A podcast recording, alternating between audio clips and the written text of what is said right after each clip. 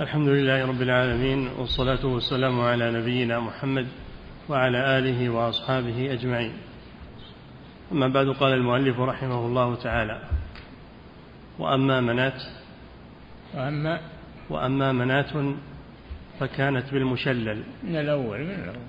قال المصنف رحمه الله تعالى باب من تبرك بشجرة أو حجر ونحوهما. بسم الله الرحمن الرحيم. قال رحمه الله باب من تبرك بشجرة أو حجر ونحوهما. يعني ماذا عليه؟ التبرك هو طلب البركة والبركة هي دوام الخير وثباته وهذا لا يكون إلا من الله سبحانه وتعالى. لا تكون البركة في أي شيء إلا ما جعله الله مباركا. كالبيت الحرام مباركا وهدى للعالمين. جعله الله مباركا فهو مبارك. وأما غيره فلا يقال هذا مبارك. ولا تطلب منه البركة وإنما تطلب من الله سبحانه وتعالى. فالبركة بيد الله. تباركت أسماؤه تبارك اسم ربك الجلال والإكرام. البركة هي في الله وبأسمائه وصفاته سبحانه وتعالى. تطلب منه البركة ترجى منه البركة. لا من غيره لا من الأشجار ولا من الأحجار. من تبرك بشجرة أو حجر ونحوه فهو مثل بني إسرائيل الذين قالوا لموسى اجعل لنا إلها كما لهم آلهة وكذلك الذين أسلموا في فتح مكة منهم ناس ما تمكن العقيدة منهم وعندهم جهل فلما مروا في غزوة حنين مروا على قوم من المشركين تبركون بشجرة يقال لها ذات أنواط ينوطون بها أسلحتهم يعلقونها بهم تبر بها تبركا منها. قالوا للنبي صلى الله عليه وسلم بسبب جهلهم وحداثة إسلامهم قالوا للنبي صلى الله عليه وسلم اجعل لنا ذات أنواط كما لهم ذات أنواط. تعجب النبي صلى الله عليه وسلم وقال إنكم تجهلون. قلتم والذي نفسي بيده كما قالت بنو إسرائيل لموسى اجعل لنا إلها كما لهم آلهة. لما نجى الله بني إسرائيل وأهلك عدوهم فرعون ومشى بهم كليم الله موسى لفتح بيت المقدس تخليصه من العماليق مروا على قوم يعكفون على أصنام لهم تبركون بها. فقالوا يا موسى اجعل لنا إلها كما لهم آلهة تقليد والتشبه. فلما قال أصحاب محمد صلى الله عليه وسلم اجعل لنا ذات أنواط كما لهم ذات أنواط تعجب النبي صلى الله عليه وسلم وقال قلتم والذي نفسي بيده كما قالت بنو إسرائيل لموسى اجعل لنا إلها كما لهم آلهة. قال إنكم قوم تجهلون إن هؤلاء متبر ما هم فيه وباطل ما كانوا يعملون. قال أغير الله أبغيكم إلها وهو فضلكم على العالمين؟ وإذ نجيناكم من آل فرعون يسومونكم سوء العذاب. فهذا من باب التشبه بالكفار. التشبه بالكفار حرام ولا يجوز. لا يجوز التشبه بالكفار فيما هم عليه من عاداتهم وتقاليدهم عباداتهم وعقائدهم. يجب التبري منهم. التشبه خطير. التشبه بالكفار خطير جدا وقد يجر إلى الشرك قد يجر إلى الكفر. يجب الحذر من التشبه بالكفار. حذر النبي صلى الله عليه وسلم من التشبه. ليس منا من تشبه بغيرنا. لا يجوز التشبه بالكفار لأنهم على باطل. فكيف يتشبه بهم وهم على باطل وعلى كفر وضلال؟ فمن تشبه فمن تبرك بشجرة أو حجر فهو مشابه لبني إسرائيل. في أنهم في أنهم يتبركون بالأشجار والأحجار. أتوا على قوم يعكفون على أصنام لهم.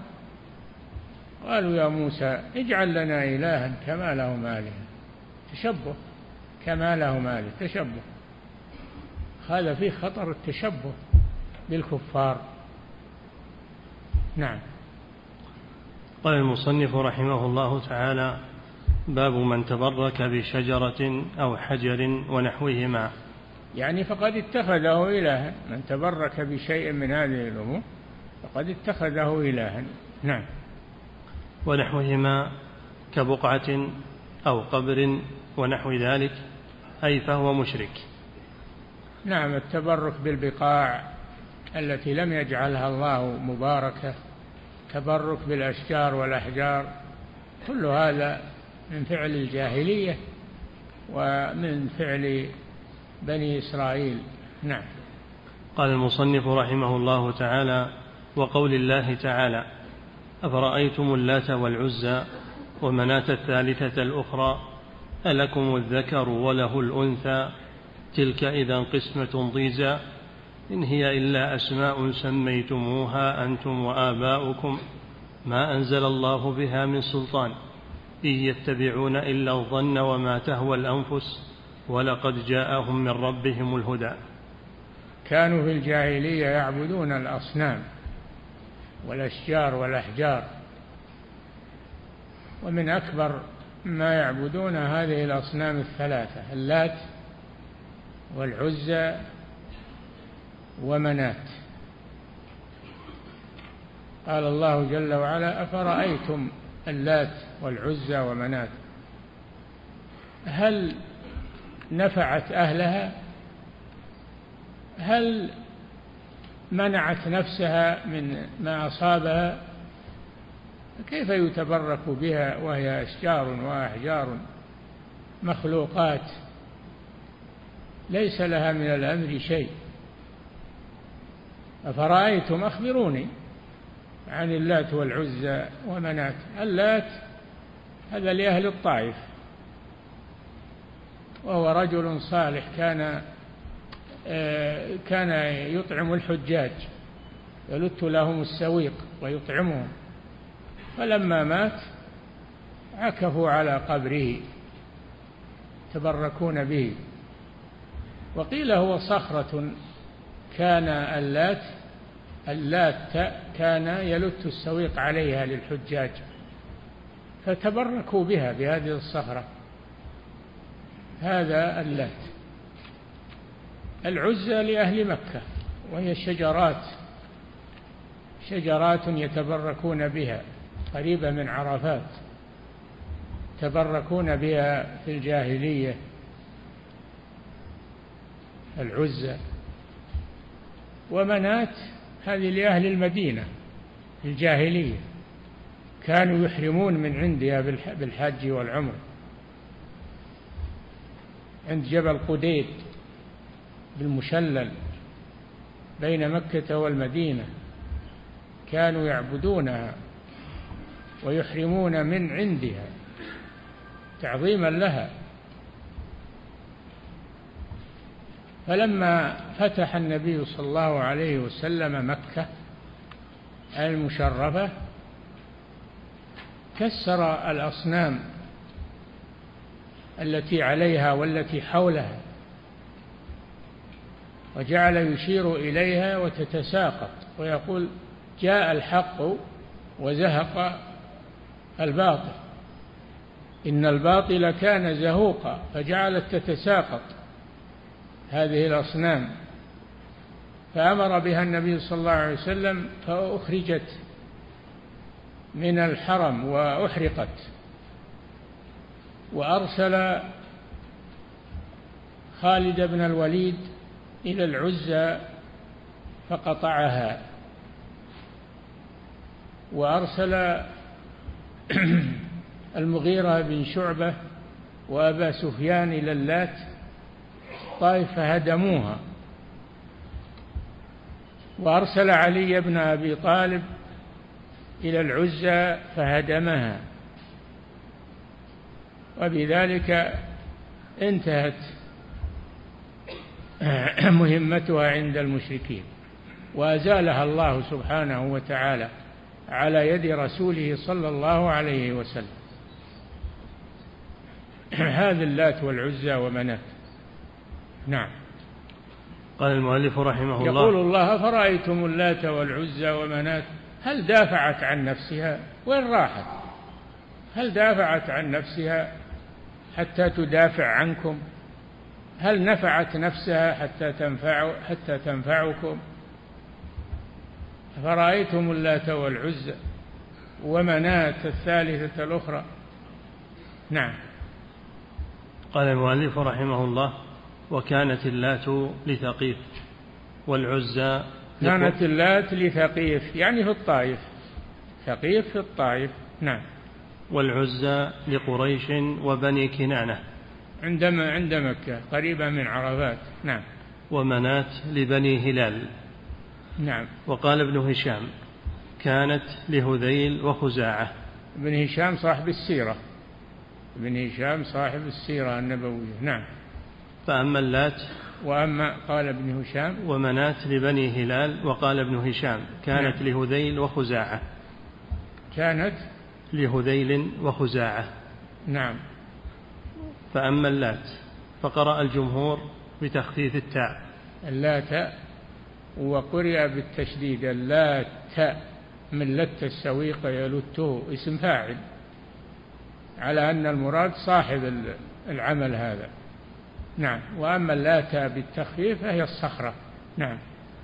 فأما اللات فقرأ الجمهور بتخفيف التاء وقرأ ابن عباس وابن الزبير ومجاهد وحميد وأبو صالح ورويس ويعقوب بتشديد التاء. اسم فاعل نعم. فعلى الأولى. قال الأعمش سموا اللات من الإله نعم. والعزى من العزيز. نعم. قال ابن جرير. وكانوا قد اشتقوا اسمها من اسم الله تعالى. هذا من الإلحاد في أسماء الله أن توضع أسماء الله لهذه الأصنام. الله جل وعلا يقول وذروا الذين يلحدون في أسمائه. فهذا من الإلحاد في أسماء الله. فاللات يزعمون أنها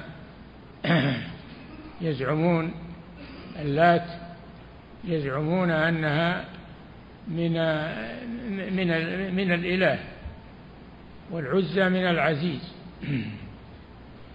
منات من المنان من اسم الله المنان. اشتقوها من هذه الأسماء. نعم. قال ابن جرير وكانوا قد اشتقوا اسمها من اسم الله تعالى فقالوا اللات مؤنثة منه. تعالى الله تعالى عما يقولون علوا كبيرا. من اسم الله عز وجل. نعم. قال وكذلك العزى من العزيز. نعم. وقال ابن كثير اللات كانت صخرة بيضاء منقوشة عليها بيت بالطائف. نعم. له أستار وسدنة. وحوله فناء معظم عند أهل الطائف. نعم. قريب, قريب من مسجد العباس رضي الله عنه. قريب من مسجد العباس الموجود الآن. نعم. معظم عند أهل الطائف وهم ثقيف ومن تبعها. نعم. يفتخرون به على من عداهم من أحياء العرب بعد قريش. نعم. قال ابن هشام فبعث رسول الله صلى الله عليه وسلم المغيرة بن شعبة فهدمها وحرقها بالنار.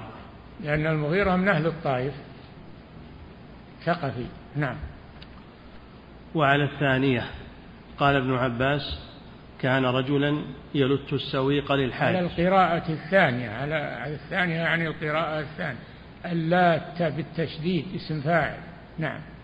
وعلى الثانية قال ابن عباس كان رجلا يلت السويق للحاج فلما مات عكفوا على قبره ذكره البخاري. قال نعم. ابن عباس كان يبيع السويق والسمن عند صخرة ويسلوه عليها. فلما مات ذلك الرجل عبد الثقيف تلك الصخرة إعظاما لصاحب السويق وعن مجاهد نحوه وقال فلما مات عبدوه رواه سعيد بن منصور وكذا روى ابن أبي حاتم عن ابن عباس أنهم عبدوه نعم. وبنحو هذا قال جماعة من أهل العلم قلت قلت لا منافاة بين القولين فإنهم عبدوا الصخرة والقبر تألها وتعظيما. نعم. ولمثل هذا بنيت المشاهد والقباب على القبور. في مثل اللات المشاهد التي على القبور الآن. هذه مثل اللات. لا فرق بينها. نعم. ولمثل هذا بنيت المشاهد والقباب على القبور واتخذت أوثانا. نعم هذه مثل اللات لا فرق بينهم. نعم.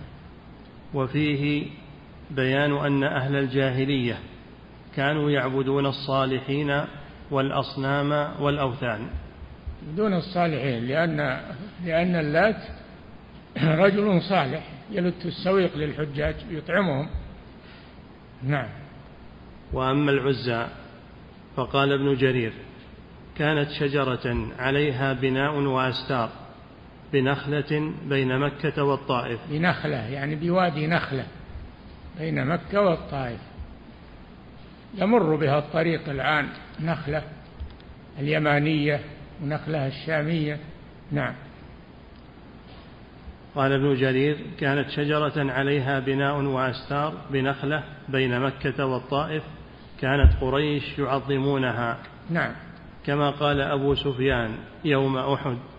لنا العزى ولا عزى لكم. فقال, نعم. فقال رسول الله صلى الله عليه وسلم قولوا الله مولانا ولا مولى لكم. نعم كان أبو سفيان قبل أن يسلم في في وقعة أحد يقول لنا العزى ولا عزى لكم.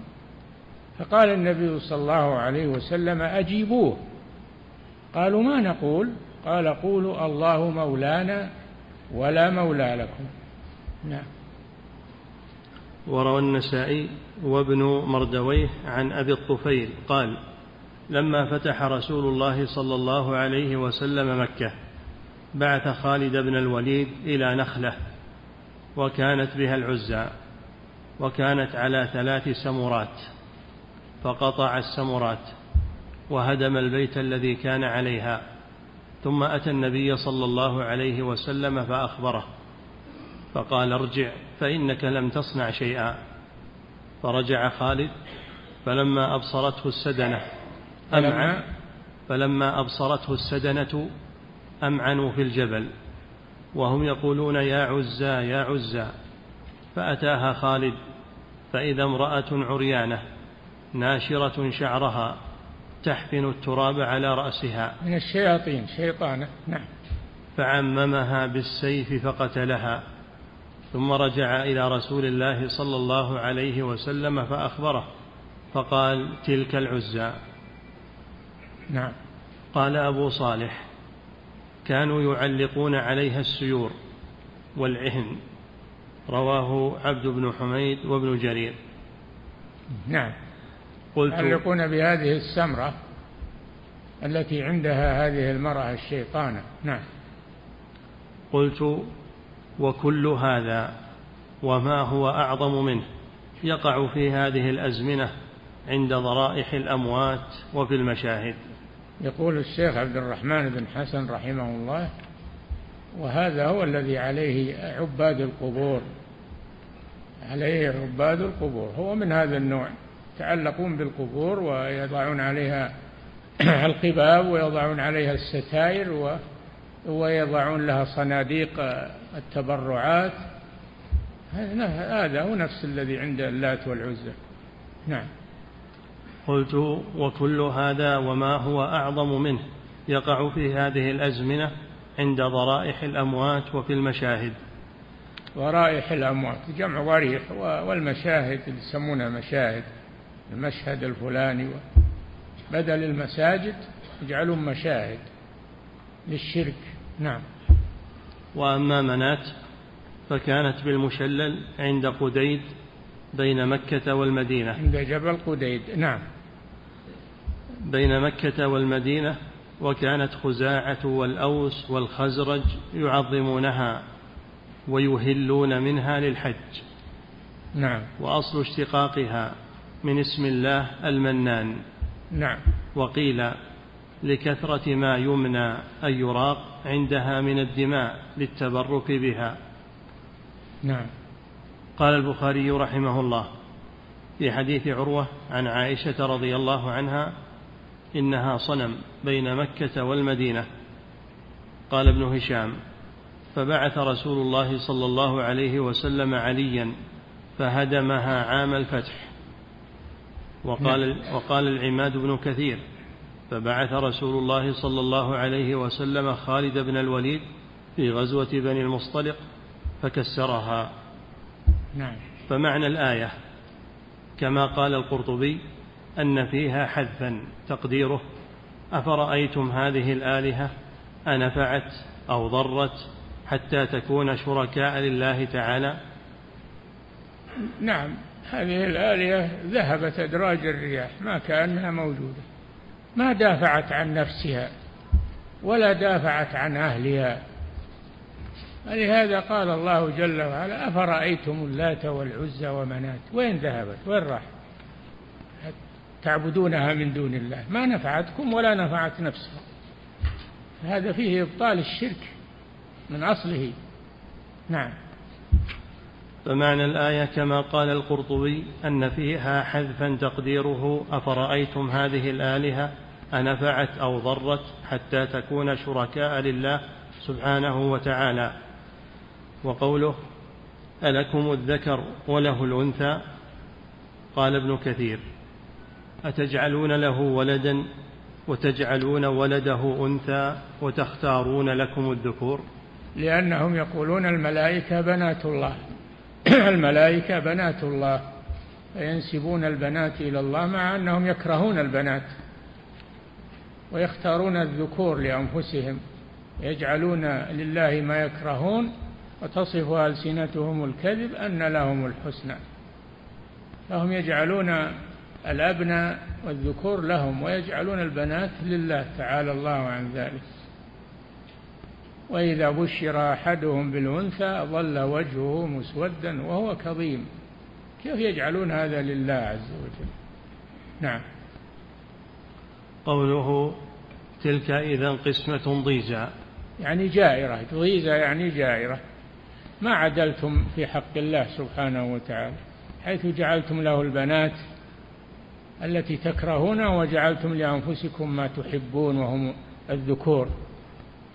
هذا من باب التنزل معهم وإلا فالله منزه عن ذلك كله عن عن الذكور وعن الإناث. ليس له ولد سبحانه وتعالى. نعم. قوله تلك إذا قسمة ضيزى أي جور وباطلة. فكيف تقاسمون ربكم هذه القسمة التي لو كانت بين مخلوقين كانت جورا وسفها فتنزهون أنفسكم عن الإناث وتجعلون وتجعلونهن لله تعالى. نعم. وقوله إن هي إلا أسماء سميتموها أنتم وآباؤكم. هذا إبطال لها. إن هي إلا أسماء سميتموها. ما لها أصل ولا لها وجود. أسماء اخترعتموها أنتم. أنتم وآباؤكم. ما أنزل الله بها من سلطان يعني من حجة. ليس لكم حجة في ذلك. نعم. وقوله إن هي إلا أسماء سميتموها أنتم وآباؤكم أي من تلقاء أنفسكم. ما أنزل الله بها من سلطان أي من حجة. إن يتبعون إلا الظن وما تهوى الأنفس أي, أي ليس لهم مستند. والعقائد لا يصلح فيها الظن لا بد من اليقين. ما يصلح فيها الظن لا بد من اليقين. نعم. إن يتبعون إلا الظن وما تهوى الأنفس أي ليس لهم مستند إلا حسن ظنهم بآبائهم الذين سلكوا هذا المسلك الباطل قبلهم وإلا حظ أنفسهم في رياستهم وتعظيم آبائهم الأقدمين. نعم. قوله ولقد جاءهم من ربهم الهدى يعني جاءهم من ربهم الهدى بالقرآن الذي نهى عن هذه الأصنام وعن جميع أنواع الشرك طهر الأرض من الشرك. نعم. قوله ولقد جاءهم من ربهم الهدى قال ابن كثير ولقد أرسل الله تعالى إليهم الرسل بالحق المنير والحجة, والحجة القاطعة. ومع هذا ما اتبعوا ما جاءوهم به ولا انقادوا له. يعني ما لهم حجة في في بقائهم ما, ما هم جهال. ما هم جهال؟ لأن الرسل جاءتهم ونهتهم عن ذلك فليسوا جهالا لكن أصروا على عبادتها واتخاذها آلهة. نعم. فبعد بعثة الرسل ما يعذر بالجهل في أمور العقيدة لأنها واضحة. يعذر بالجهل في المسائل الغامضة وأما أمور العقيدة ليس فيها غموض. واضحة من القرآن الكريم ومن السنة النبوية. نعم.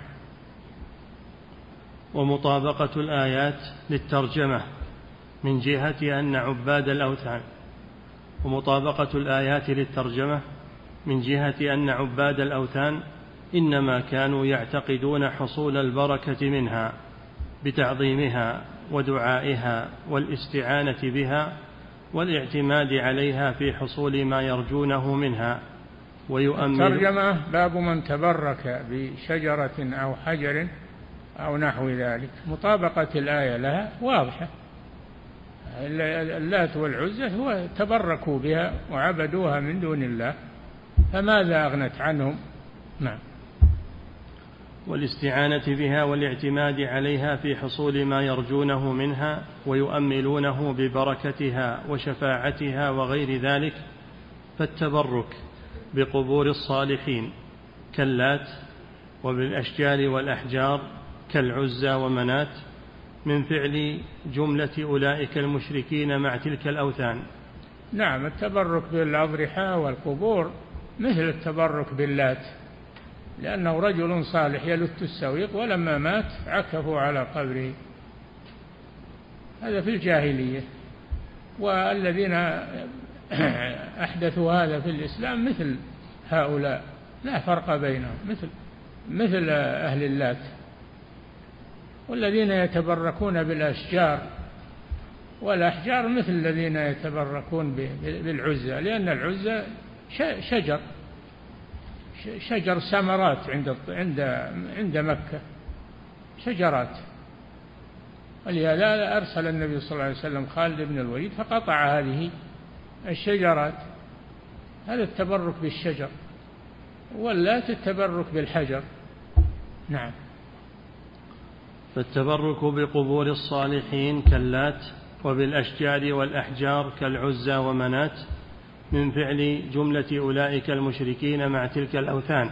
نعم. فمن فعل مثل ذلك واعتقد في قبر أو حجر أو شجر فقد ضاها عباد هذه الأوثان فيما يفعلونه معها من هذا الشرك.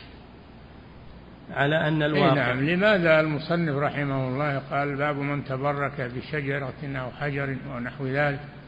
ثم أورد هذه الآية فرأيتم اللات والعزى ومناة لأن الآية مطابقة تماما. لأن اللات والعزى ومناة أشجار وأحجار تبركوا بها وعبدوها من دون الله. نعم.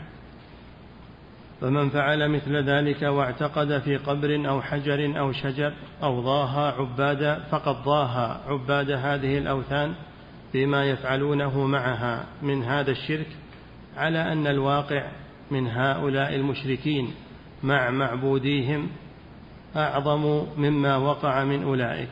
والله المستعان. نعم ما وقع من عباد القبور في, في الإسلام في بعد مجيء الإسلام أشد من ما وقع من أهل الجاهلية مع اللات والعزى ومنات. نعم. قال المصنف رحمه الله تعالى عن أبي واقد الليثي رضي الله عنه قال خرجنا مع رسول الله صلى الله عليه وسلم إلى حنين ونحن حدثاء عهد بكفر. لما فتح النبي صلى الله عليه وسلم مكة خافت هوازن من الرسول صلى الله عليه وسلم أن يصل إليها. هوازن خافت على نفسها لأن حول مكة. هوازن حول مكة قبيلة حول مكة فخافت على نفسها. فأرادوا أن يغزوا رسول الله صلى الله عليه وسلم. الرسول بادر بادر وخرج إليهم في مكانهم في حنين وادي حول مكة. خرج إليهم صلى الله عليه وسلم ولم ينتظر حتى يأتوا. نعم. وعن أبي واقد الليثي قال خرجنا مع رسول الله صلى الله عليه وسلم إلى حنين ونحن حدثاء عهد بكفر وللمشركين حدثاء لأنهم أسلموا عام الفتح. أسلموا عام الفتح ولا تعلموا ولا وجاء الغزو وبادروا مع الرسول صلى الله عليه وسلم. خرجوا للغزو وهم لم يتعلموا مثل غيرهم من الأنصار والمهاجرين. نعم. هذا مضرة الجهل. شوف مضرة الجهل. ماذا تحدث؟ نعم. وللمشركين سدرة يعكفون عندها وينوطون بها أسلحتهم. في طريق حنين نعم. وللمشركين سدرة يعكفون عندها وينوطون بها أسلحتهم. يقال لها ذات أنواط. يعلقون بها أسلحتهم تبركا بها. نعم. فمررنا بسدرة. فقلنا يا رسول الله اجعل لنا ذات أنواط كما لهم ذات أنواط. طلبوا من الرسول صلى الله عليه وسلم أن يجعل لهم سدرة يتبركون بها ويعلقون بها أسلحتهم كسدرة المشركين من باب التشبه وسبب ذلك الجهل لأنهم حدثاء عهد بشرك. نعم. فقال رسول الله صلى الله عليه وسلم الله أكبر إنها السنن. تعجب. الله أكبر. كان صلى الله عليه وسلم إذا تعجب من شيء أو استنكر شيئا يكبر عليه الصلاة والسلام. نعم. الله أكبر. إنها السنن. قلتم والذي نفسي بيده كما قالت بنو إسرائيل لموسى اجعل لنا إلها كما لهم آلهة. قال إنكم وجاوزنا ببني إسرائيل البحر فأتوا على قوم يعكفون على أصنام لهم. قالوا يا موسى اجعل لنا إلها كما لهم آلهة. هؤلاء الذين قالوا للرسول صلى الله عليه وسلم اجعل لنا ذات أنواط مثل ما قالت أولئك. نعم. قلتم والذي نفسي بيده كما قالت بنو إسرائيل لموسى اجعل لنا إلها كما لهم آلهة؟ قال إنكم قوم تجهلون. لتركبن سنن من كان قبلكم. يعني لا التقليد والتشبه. التشبه له خطره شديد وعظيم. يجب الحذر من التشبه بالكفار وبعاداتهم وتقاليدهم. نعم. رواه الترمذي وصححه. قال المؤلف رحمه الله فقوله لتركبن سنن أي طريق من كان قبلكم هذا إخبار من الرسول بأنه سيحصل التقليد للمشركين. وهو خبر يراد به التحذير يراد به التحذير من هذا العمل. نعم. قال المؤلف رحمه الله أبو واقد اسمه الحارث بن عوف. وفي الباب عن أبي سعيد وأبي هريرة قاله الترمذي. نعم. وقد رواه أحمد وأبو يعلى وابن أبي شيبة والنسائي وابن جرير وابن المنذر وابن أبي حاتم والطبراني بنحوه. نعم. قوله عن أبي واقد تقدم اسمه في قول الترمذي وهو صحابي مشهور مات سنة ثمان وستين وله خمس وثمانون سنة. قوله خرجنا مع رسول الله صلى الله عليه وسلم إلى حنين وفي حديث عمرو بن عوف وهو عند ابن أبي حاتم وابن مردويه والطبراني قال غزونا مع رسول الله صلى الله عليه وسلم يوم الفتح ونحن ألف ونيف حتى إذا كنا بين حنين والطائف. الحديث. نعم. قوله ونحن حدثاء عهد بكفر أي قريب عهدنا بالكفر. ففيه دليل على أن الذي غي على أن الذي غيرهم ممن تقدم إسلامه من الصحابة لا يجهل هذا. نعم ففي هذا فضل العلم. فضل العلم لأن الذي أوقع أبا واقد في هذا هو الجهل. حديث عهد بالإسلام ما بعد تعلم. نعم. ففيه دليل على أن غيرهم ممن تقدم إسلامه من الصحابة. لا يجهل هذا وأن المنتقل من الباطل الذي اعتاده قلبه لا يأمن أن يكون في قلبه بقية من تلك العادة ذكره نعم. المصنف نعم الذي ينتقل من الباطل لا يأمن أن يبقى في قلبه شيء من الباطل لأنه ما يزول بالكلية حتى يتمكن الإيمان ويحصل العلم حينئذ يزول الباطل لكن ما دام الإنسان لم يتمكن الإيمان منه وأيضا هو لم يتعلم فهذا حري أن يصاب بجهله لا سيما وهو يشاهد الناس يشاهد عباد القبور ويشاهد ويتأثر بهم كثرة ما يشاهد وكثرة ما يرى. نعم. وأن المنتقل من الباطل الذي اعتاده قلبه لا يأمن أن يكون في قلبه بقية من تلك العادة ذكره المصنف. قوله نعم. ذكره المصنف يعني الشيخ محمد بن عبد الوهاب رحمه الله.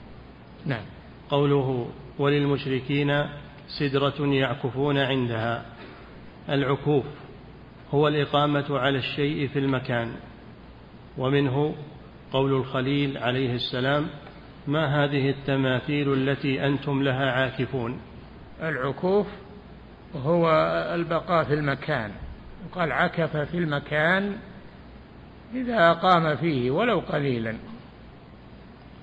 ومنه العكوف في المساجد الاعتكاف في المساجد هو لزوم مسجد لطاعة الله سبحانه وتعالى. نعم. وكان عكوف المشركين عند تلك السدرة تبركا بها وتعظيما لها. وفي حديث عمرو كان يناط بها السلاح فسميت ذات أنواط. يعلق يعني نعم. تبركون بها. نعم. وفي حديث عمرو كان يناط بها السلاح فسميت ذات أنواط وكانت تعبد من دون الله. قوله وينوطون بها أسلحتهم أي يعلقونها عليها للبركة. نعم. قلت ففي هذا بيان أن عبادتهم لها بالتعظيم والعكوف والتبرك وبهذه الأمور الثلاثة عبدت الأشجار ونحوها.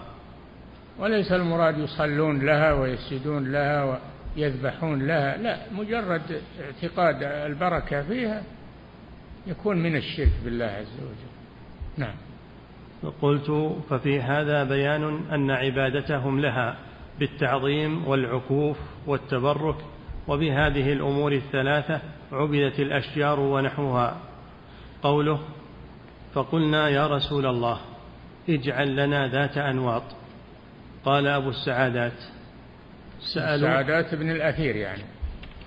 أبو السعادات بن الأثير في غريب الحديث. نعم. اجعل لنا ذات أنواط. قال أبو السعادات سألوه أن يجعل لهم مثلها. فنهاهم عن ذلك. وأنواط جمع نوط وهو مصدر سمي به المنوط. ظنوا أن هذا محبوب عند الله وقصدوا التقرب به وإلا فهم أجل قدرا من أن يقصدوا مخالفة النبي صلى الله عليه وسلم. ولذلك طلبوا من النبي ما راحوا هم يعلقون فيه الرجوع إلى أهل العلم. عندما يحصل للإنسان عندما يحصل للإنسان اشتباه في شيء أو يرى المشركين يعملون شيء ويستحسنه ما يقدم عليه بل يسأل أهل العلم هل يفعل هذا الشيء أو لا. نعم. قوله فقال رسول الله صلى الله عليه وسلم الله أكبر. وفي رواية سبحان الله. والمراد تعظيم الله تعالى وتنزيهه عن هذا الشرك بأي نوع كان مما لا يجوز أن يطلب أو يقصد به غير الله. نعم. وكان النبي صلى الله عليه وسلم يستعمل التكبير والتسبيح في حال التعجب تعظيما لله وتنزيها له إذا سمع من أحد ما لا يليق بالله مما فيه هضم للربوبية والإلهية. نعم. قوله إنها السنن بضم السين أي الطرق. قوله قلتم والذي نفسي بيده كما قالت بنو إسرائيل لموسى اجعل لنا إلها. شبه مقالتهم هذه بمقالة بني إسرائيل بجامع أن كلا طلب أن يجعل له ما يألهه ويعبده من دون الله. وإن اختلف اللفظان فالمعنى واحد فتغيير الاسم لا يغير الحقيقة. نعم. ففيه الخوف من الشرك وأن الإنسان قد يستحسن شيئا يظن أنه يقربه إلى الله وهو أبعد ما يبعده من رحمته ويقربه من سخطه. سبب الجهل. نعم. ولا يعرف هذا على الحقيقة. إلا من عرف ما وقع في هذه الأزمان من كثير من العلماء والعباد مع أرباب القبور. نعم هذا تعقيب من الشيخ رحمه الله في حالة أهل زمانه من عباد القبور والأضرحة الكثيرة في بلاد المسلمين. نعم.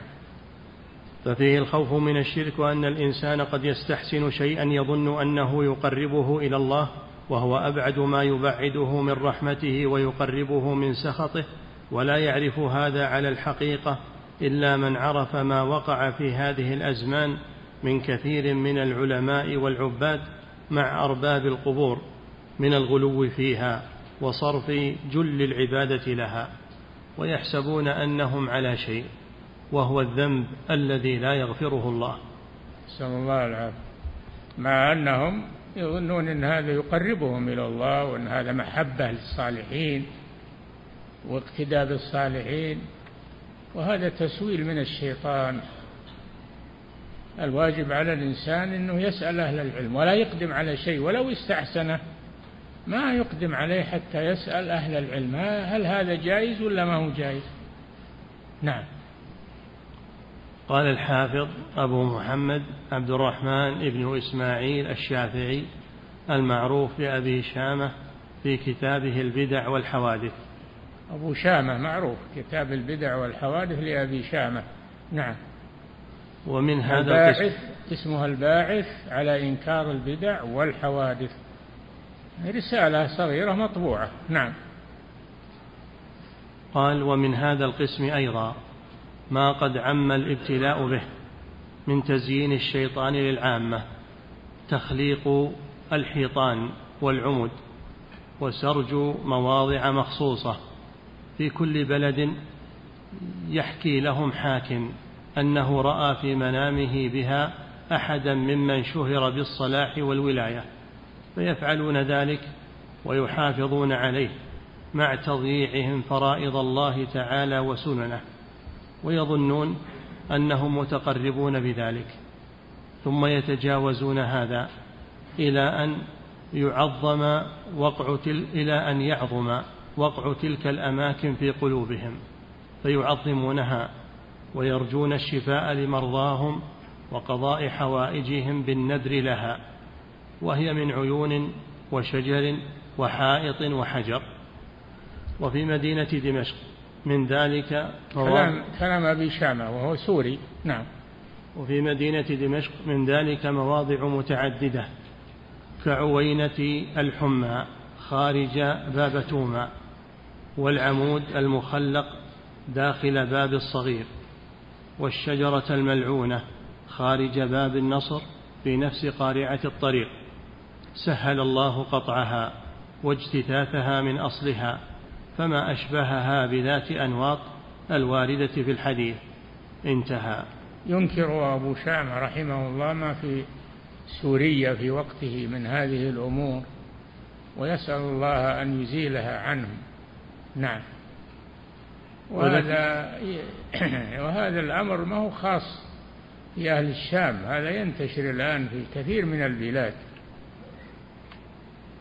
يجيهم واحد يقول أنا رأيت جبريل أو رأيت عمر في هذا المكان بالرؤيا رأيته في الرؤيا في هذا المكان فيأتون ويعظمون هذا المكان ويقصدونه ويزورونه. بناء على رؤيا قد تكون من الشيطان. ما كل رؤيا تكون صحيحة. الشيطان يجي الإنسان بالرؤيا ويقول له سو كذا واعمل كذا. فلا كل الرؤى تصدق. نعم.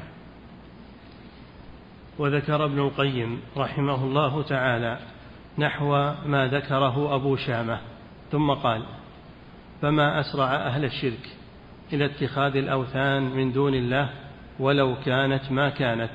ويقولون إن هذا الحجر وهذه الشجرة وهذه العين تقبل النذر أي تقبل العبادة من دون الله فإن النذر عبادة وقربة يتقرب بها الناذر إلى المنذور له وسيأتي ما يتعلق بهذا الباب عند قوله صلى الله عليه وسلم اللهم لا تجعل قبري اللهم لا تجعل قبري وثنا يعبد. نعم. وفي الجملة من الفوائد أن ما يفعله من يعتقد في الأشجار والقبور والأحجار من التبرك بها والعكوف عندها والذبح لها هو الشرك. ولا يغتر بالعوام والطغام ولا يستبعد كون الشرك بالله يقع في هذه الأمة. كثير وقع كثيرا. الشرك وقع في هذه الأمة كثيرا بعد القرون المفضلة بعد مضي القرون المفضلة وانتشار الجهل واختلاط المبتدعة مع أهل السنة وخصوصا على أيدي الفاطميين الباطنية الشيعة انتشرت البدع والخرافات في مصر وفي الشام وفي كل مكان إلا ما ما ما من عصمه الله سبحانه وتعالى. فليحذر المسلم من هذه الأمور ويحذر منها ويدعو إلى الله على بصيرة. لو أن طلاب الجامعات وفقهم الله الجامعة الإسلامية والجامعة الإمام جامعة القرى لو أنهم ينتشرون في بلادهم ويبينون للناس لحصل النفع الكثير. ولكن يسكتون ويظنون أنهم ما يستطيعون هذا الشيء وأن ويخافون من قومهم هذا لا يجوز. على الإنسان أنه يبذل المجهود ويدعو إلى الله بالحكمة والموعظة الحسنة والجدال بالتي هي أحسن. فيحصل الخير إن شاء الله. ولا يحقرن الإنسان شيئا من هذه الأمور. نعم. فإذا كان بعض الصحابة ظنوا ذلك حسنا وطلبوه من النبي صلى الله عليه وسلم فإذا كان بعض الصحابة وهو أبو واقد الليثي هذا صحابي ظن أن ذلك حسنا وقال اجعل لنا ذات أنواط كما لهم ذات أنواط مع أنه صحابي ومع أنه مع الرسول صلى الله عليه وسلم ولكن بسبب أن إسلامه قريب ما تمكن العلم منه. نعم. ففيه داء الجهل خطر الجهل على الإنسان خطر التقليد والتشبه. نعم. فإذا كان بعض الصحابة ظنوا ذلك حسنا وطلبوه من النبي صلى الله عليه وسلم حتى بين لهم أن ذلك كقول بني إسرائيل اجعل لنا إلها فكيف؟ لا يخفى على من هو دونهم في العلم والفضل بأضعاف مضاعفة مع غلبة الجهل وبعد العهد بآثار النبوة بل خفي عليهم عظائم الشرك في الإلهية والربوبية فأكثروا فعله واتخذوه قربه. نعم يتخذون الباطل حقا والشرك يعتبرونه توحيدا وكله من الجهل والتقليد والتشبه آفات خطيرة جدا. نعم. ومنها أن الاعتبار في الأحكام بالمعاني لا بالأسماء ولهذا جعل النبي صلى الله عليه وسلم طلبهم كطلب بني إسرائيل ولم يلتفت إلى كونهم سموها ذات أنواط. هم ما قالوا اجعل لنا إلها كمالا لكن قالوا اجعل لنا ذات أنواط. المعنى واحد. المعنى واحد وإن اختلف اللفظ فالعبرة بالمعنى ما هو بالعبرة باللفظ؟ نعم. فالمشرك وإن سمى شركه ما سماه كمن يسمي دعاء الأموات. والذبح لهم والنذر ونحو ذلك تعظيما ومحبة فإن ذلك هو الشرك وإن سماه ما سماه وقس على ذلك. نعم إذا قيل لهم هذا الشرك قال أنت ما تحب الصالحين ولا تحب أولياء الله ولا ولا. أولياء الله والصالحين يتبرؤون من هذا الشيء ولا يقرونه لكنهم أموات ما يقدرون وإلا لو كانوا أحياء لنهوا عن ذلك وقاتلوا من فعل. نعم. قوله لتركبن سنن من كان قبلكم بضم الموحدة وضم السين. نقف عند هذا. نعم.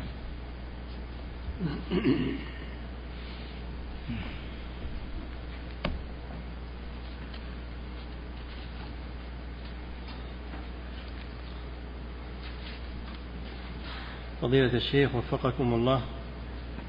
يقول السائل عندما أقوم بدعوة مشرك إلى الإسلام فإذا بدأت معه بالتوحيد فهل أتدرج معه في بقية أمور الدين كالمنع من شرب الخمر والزنا أم أتركه على حاله إلى أن يطمئن قلبه بالإسلام؟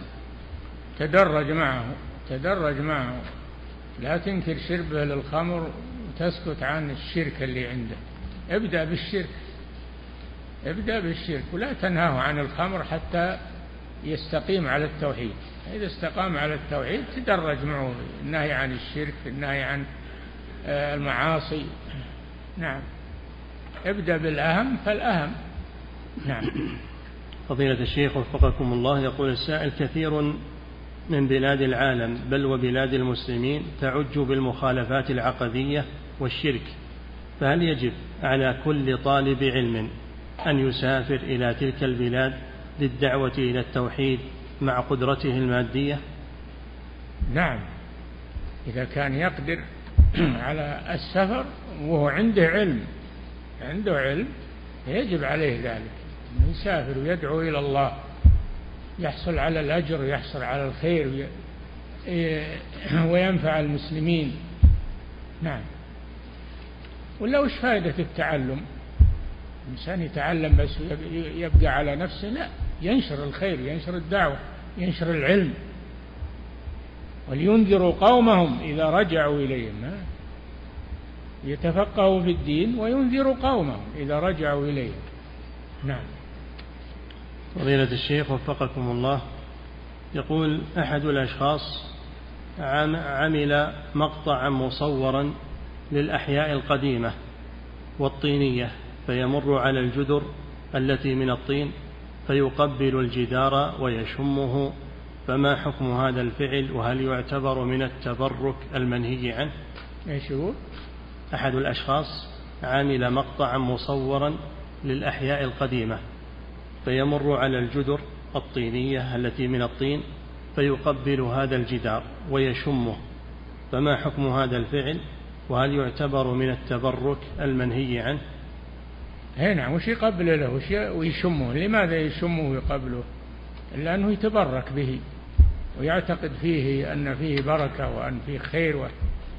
نعم. فضيلة الشيخ وفقكم الله هل يجوز التبرك بآثار الصحابة رضوان الله عليهم؟ لا يجوز التبرك بالآثار. لا يجوز.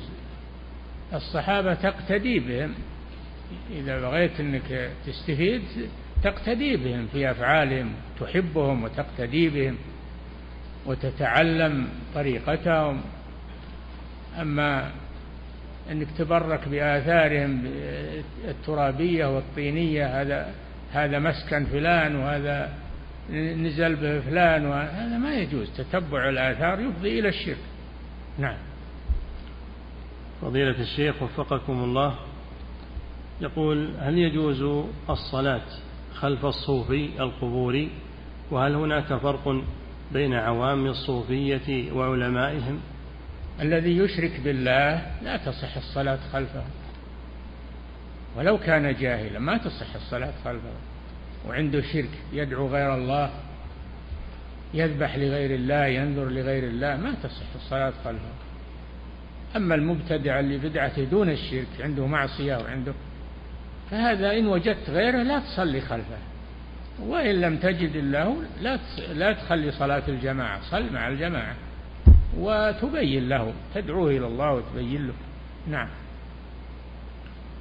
فضيلة الشيخ وفقكم الله يقول السائل يقول إن جدته قد توفيت وكانت تصلي وتصوم ولكن كان الجن يؤذونها وطلبوا منها أن تضع خاتما في أصبعها فاستجابت حتى يكف الجن أذاهم عنها. سؤاله هل نستغفر لها بعدما ماتت؟ علما بأنني قد نصحتها أن تنزعه لكنها لم تستجب. لا تستغفر لها اتركها. اتركها ما دامت مصرة على هذا العمل مطيعة للجن في هذا الخاتم أمرها خطير هذه. اتركها. نعم. فضيلة الشيخ وفقكم الله. يقول السائل بعض الناس يقولون إن كلمة بالعون هي حلف بغير الله وبعضهم يقول غير ذلك فما الصحيح في هذا؟ العون هذا يقول إنه صنم بل يعني والعون الباء باء القسم. لكن ما اللي ما يقصد القسم ولا إنما هي كلمة تجري على لسانه هذا من من اللغو لا يعتبر نعم فضيلة الشيخ وفقكم الله كذلك يقول هناك بعض الناس يقول والنبي وعندما ننصحهم يستغفرون ثم يعودون لأن ألسنتهم قد تعودت تعودت على هذه اللفظة هل يأثمون عند المعاودة؟ هل إيه؟ يأثمون عند معاودتهم؟ إيه نعم. الحلف من حلف بغير الله فقد كفر أو أشرك. فلا يجوز الحلف إلا بالله عز وجل. من كان حالفا فليحلف بالله أو ليصمت. لا يجوز الحلف بالنبي ولا بغيره. نعم. فضيلة الشيخ لكنه من الشرك الأصغر ما هو من الشرك الأكبر المخرج من الملة. نعم. فضيلة الشيخ وفقكم الله يقول لما ذهب خالد رضي الله عنه إلى العزى خالد بن الوليد ذهب إلى العزى خرجت شيطانة في صورة امرأة ناشرة شعرها. يقول هل في ذلك أن الجن يمكن أن يظهروا في صورة الإنسان المعتاد؟ بلا شك يظهرون. يظهرون بصورة حيوان يظهرون بصورة إنسان يظهرون بصورة القطط بصورة الكلاب. يتشكلون الله أعطاهم قدرة على التشكل بأشكال كثيرة. نعم. يخرجون بصورة حية ثعبان. نعم. فضيلة الشيخ وفقكم الله يقول السائل هل يجوز عند الذهاب إلى القبر أن توضع عليه الأزهار أو الأشجار؟ نسأل الله العافية. لا يجوز هذا. لا يوضع عليه شيء. لا أزهار ولا أشجار ولا جريد ولا شيء. لا يوضع على القبر شيء. وأما كون الرسول صلى الله عليه وسلم وضع جريدة على قبر زاره فهذا خاص بالرسول لأن الله أطلعه على أن هذا القبر يعذب صاحبه. أطلعه على ذلك. وهذا من خواص الرسول صلى الله عليه وسلم. نحن لا نعمل هذا. نعم. لا نضع على القبر شيء. لا زهور ولا ولا جريد خضر ولا شيء. نعم. فضيلة الشيخ وفقكم الله هذا سائل من خارج هذه البلاد يقول في بلادنا هناك من يعظم قبور الصالحين ويقول إنما هم وسائط تصلهم بالله تعالى فهل يحكم على هؤلاء بالشرك أم يجب علينا أن نبين لهم أولا ثم من أصر منهم حكمنا عليه بالشرك. هذا شرك بلا شك هذا شرك بلا شك. ويجب إنكاره وتعليم الناس الجهال اللي ما يدرون يعلمون إن هذا الشرك. فإن تابوا تاب الله عليهم وإن أصروا فعليكم أن تقاطعوهم وتبتعدوا عنهم تحذرون منهم. نعم. فضيلة الشيخ وفقكم الله يقول إذا ظن رجل من الناس أن فلانا رجل مبارك لصلاحه فيظن بقدومه عليه يظن الخير. هل هذا من الشرك؟ هذا من التفاؤل تفاءل بالشخص الطيب. هذا من التفاؤل ما هو ما هو من الشرك؟ نعم. فضيلة الشيخ وفقكم الله في حديث أبي واقد الليثي رضي الله عنه في قوله صلى الله عليه وسلم إنها السنن. هناك رواية بفتح السين إنها السنن. فهل هناك فرق في المعنى؟ هذا سيأتي لكن السنن مفرد والسنن جمع.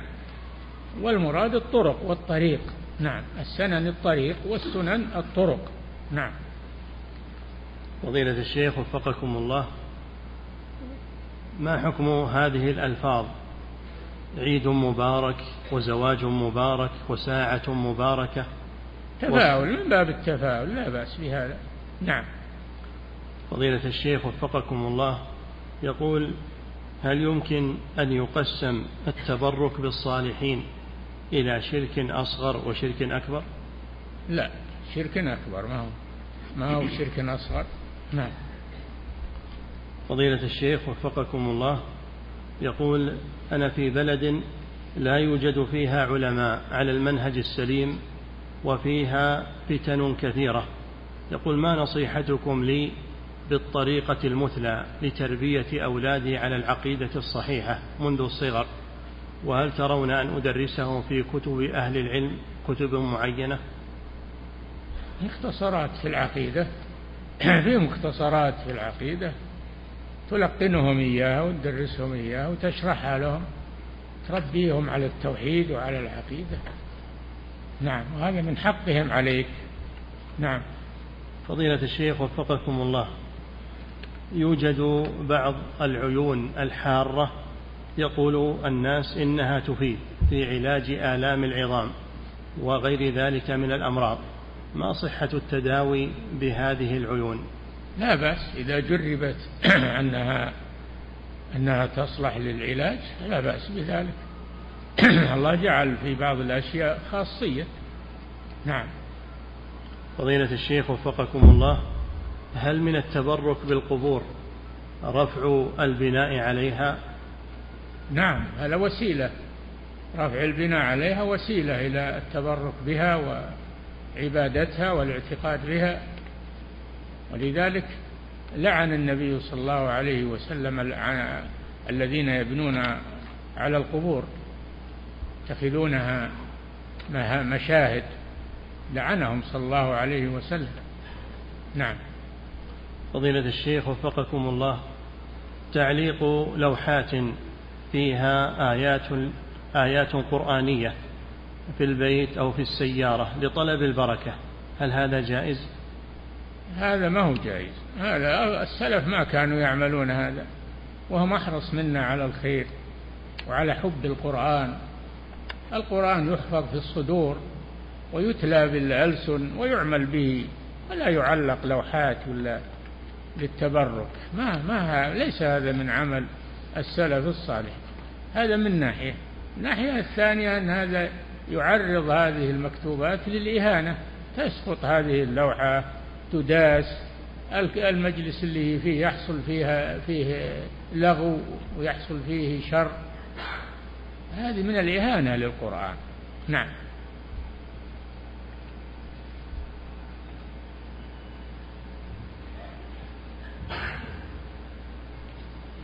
الله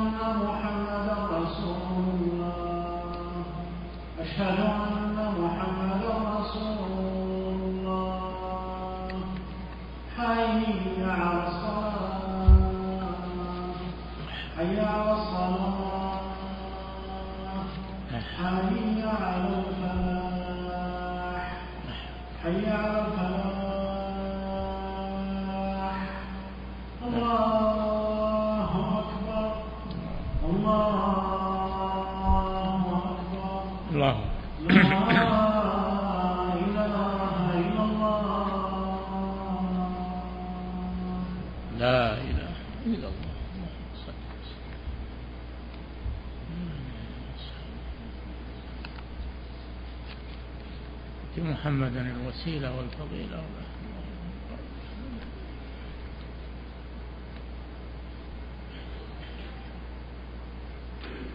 نعم. فضيلة الشيخ وفقكم الله. هذا سائل من خارج هذه البلاد يقول كيف نفعل في بلدنا الذي تعبد فيه الأضرحة بشتى أنواع العبادة؟ هل نذهب لهذه الأضرحة ونكلم الناس هناك مع إمكانية أن تحصل علينا مفسدة من الحاكم الذي يدافع عنها. علموا الناس العلم النافع في المساجد تكلموا في المساجد موعظة نصيحة درس. علموا الناس في المساجد. والذي يقبل منكم النصيحة تنصحونه خارج المساجد. نعم. فضيلة الشيخ وفقكم الله. يقول السائل هناك من يقيم ملتقيات دعوية ومحاضرات ويقول إنه لا بأس أن يدعى لإلقاء محاضرة أحد المبتدعة إذا كان لا يدعو إلى بدعته في محاضرته. يقول هل هذا الأمر صحيح؟ لا ما هو بصحيح إذا دعوت المبتدع وألقى محاضرة الناس يقبلون بدعته ويقولون هذا ما في بأس ولا فيه فيقلدونه ويتبعونه. لا ما يجوز هذا. نعم. فضيلة الشيخ وفقكم الله يقول هناك من يستدل بحديث ذات أنواط على مسألة العذر بالجهل وأن النبي صلى الله عليه وسلم ما كفرهم. فهل هذا الاستدلال صحيح؟ هذا ذكره الشيخ في كشف الشبهات. أجاب جاب هذه الشبهة وأجاب عنها. قال إنهم لم يفعلوا ولو فعلوا لأشركوا ولكنهم سألوا النبي صلى الله عليه وسلم وتوقفوا ما فعلوا حتى يقال يعذرون بالجهل. نعم. فضيلة الشيخ وفقكم الله يقول السائل ما حكم تسمية الإبن باسم مبارك؟ لا بأس. كثير من الأسماء المبارك يقال لهم المبارك وفلان مبارك ابن فلان ما يخالف. نعم. فضيلة الشيخ وفقكم الله يقول السائل هل يعذر من يسب الله سبحانه وتعالى وهو جاهل بالحكم ويشهد أن لا إله إلا الله ويصلي ويصوم ويقول إن هذا من باب العادة التي كانت تجري على ما هو بهذا جاهل؟ الذي يسب الله هذا ما يعذر ما هو بجهل هذا؟ هذا والعياذ بالله. لا يؤمن بالله ولا يعظم الله عز وجل ولا يوقر ربه. هذا ما هو بجهل. هل هل هنا أحد ي- يجهل أن الله يجب تعظيمه وتكبيره وإجلاله؟ ما أحد يجهل هذا. نعم. فضيلة الشيخ وفقكم الله هل هناك آثار قد بقيت من آثار رسول الله صلى الله عليه وسلم يمكن أن يتبرك بها كما يدعيه البعض. وين هي؟ وين هي الآثار اللي باقية بعد الرسول صلى الله عليه وسلم؟ ما بقي شيء. نعم. فضيلة الشيخ اللي يدعي هذا يبين لنا يدلنا عليها. وين هي فيه؟ نعم. فضيلة الشيخ وفقكم الله يقول ما حكم الذهاب إلى غار حراء وغير ذلك من آثار النبوة. لا يجوز هذا الذهاب إلى غار حراء للتبرك لا يجوز. أما يبي يروح يشوف الجبل ويشوف الغار ويشوف من باب الاطلاع فقط لا بأس بذلك. نعم. فضيلة الشيخ وفقكم الله هناك مشروع اسمه السلام عليك أيها النبي يذكر بآثار النبي صلى الله عليه وسلم. يقول هل هذا المشروع على وجه صحيح؟ هذا مغلق. هذا صدر أمر بإغلاقه وأغلق. أغلقه أمير مكة. إن كانوا فتحوه فلا بد من إعادة النظر في تصرفهم هذا. نعم.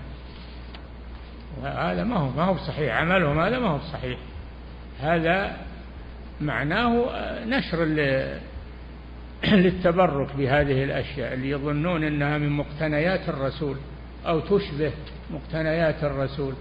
هذا أمر محدث ويجب منعه ويجب إتلاف هذه الأشياء. هذا فتح باب شر على الناس. نعم. حتى ربما أن العوام ما يروحوا لمكة يروحوا لها المكان هذا ويظنون أنه يكفيهم عن الذهاب إلى مكة. نعم. فضيلة الشيخ وفقكم الله.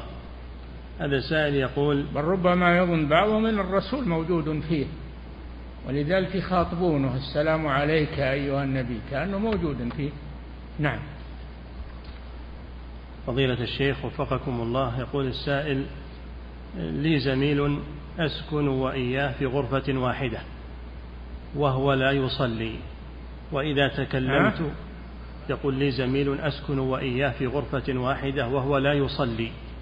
وإذا تكلمت معه ونصحته يغضب على ذلك ويقول إن الله سيغفر لي حتى ولو لم أصلي. نسأل الله العافية. فأقول له إن فعلك هذا كفر. يقول هل قولي هذا صحيح؟ نعم. قولك هذا هذا اللي يصر على ترك الصلاة؟ لا شك أنه كفر. إذا أصر على تركها فإنه كافر أن من ترك صلاة متعمدا من ترك صلاة متعمدا يحكم يحكم عليه بالكفر. لأن الرسول صلى الله عليه وسلم إنما قال من نسي صلاة أو نام عنها فليصليها إذا ذكرها. أما من تعمد تركها لم ينسها ولم ينم عنها تعمد تركها فهذا يكفر. نعم. فضيلة الشيخ وفقكم الله.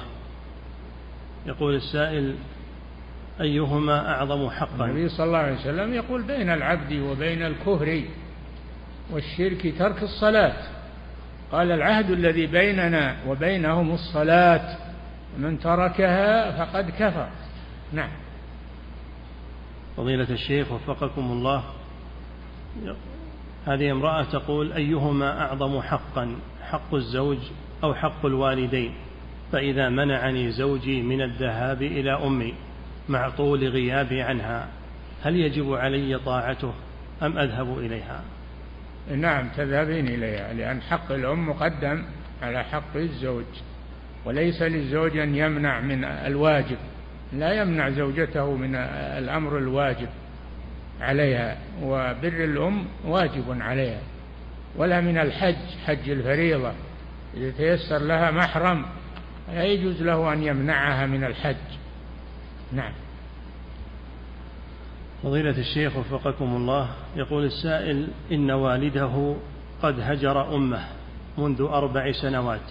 سؤاله هل تطلق أمه بسبب هذا الهجران؟ نعم. يقول إن والده قد هجر أمه منذ أربع سنوات. سؤاله هل تطلق أمه بسبب هذا الهجران من أبيه؟ لا تطلق إلا بالطلاق.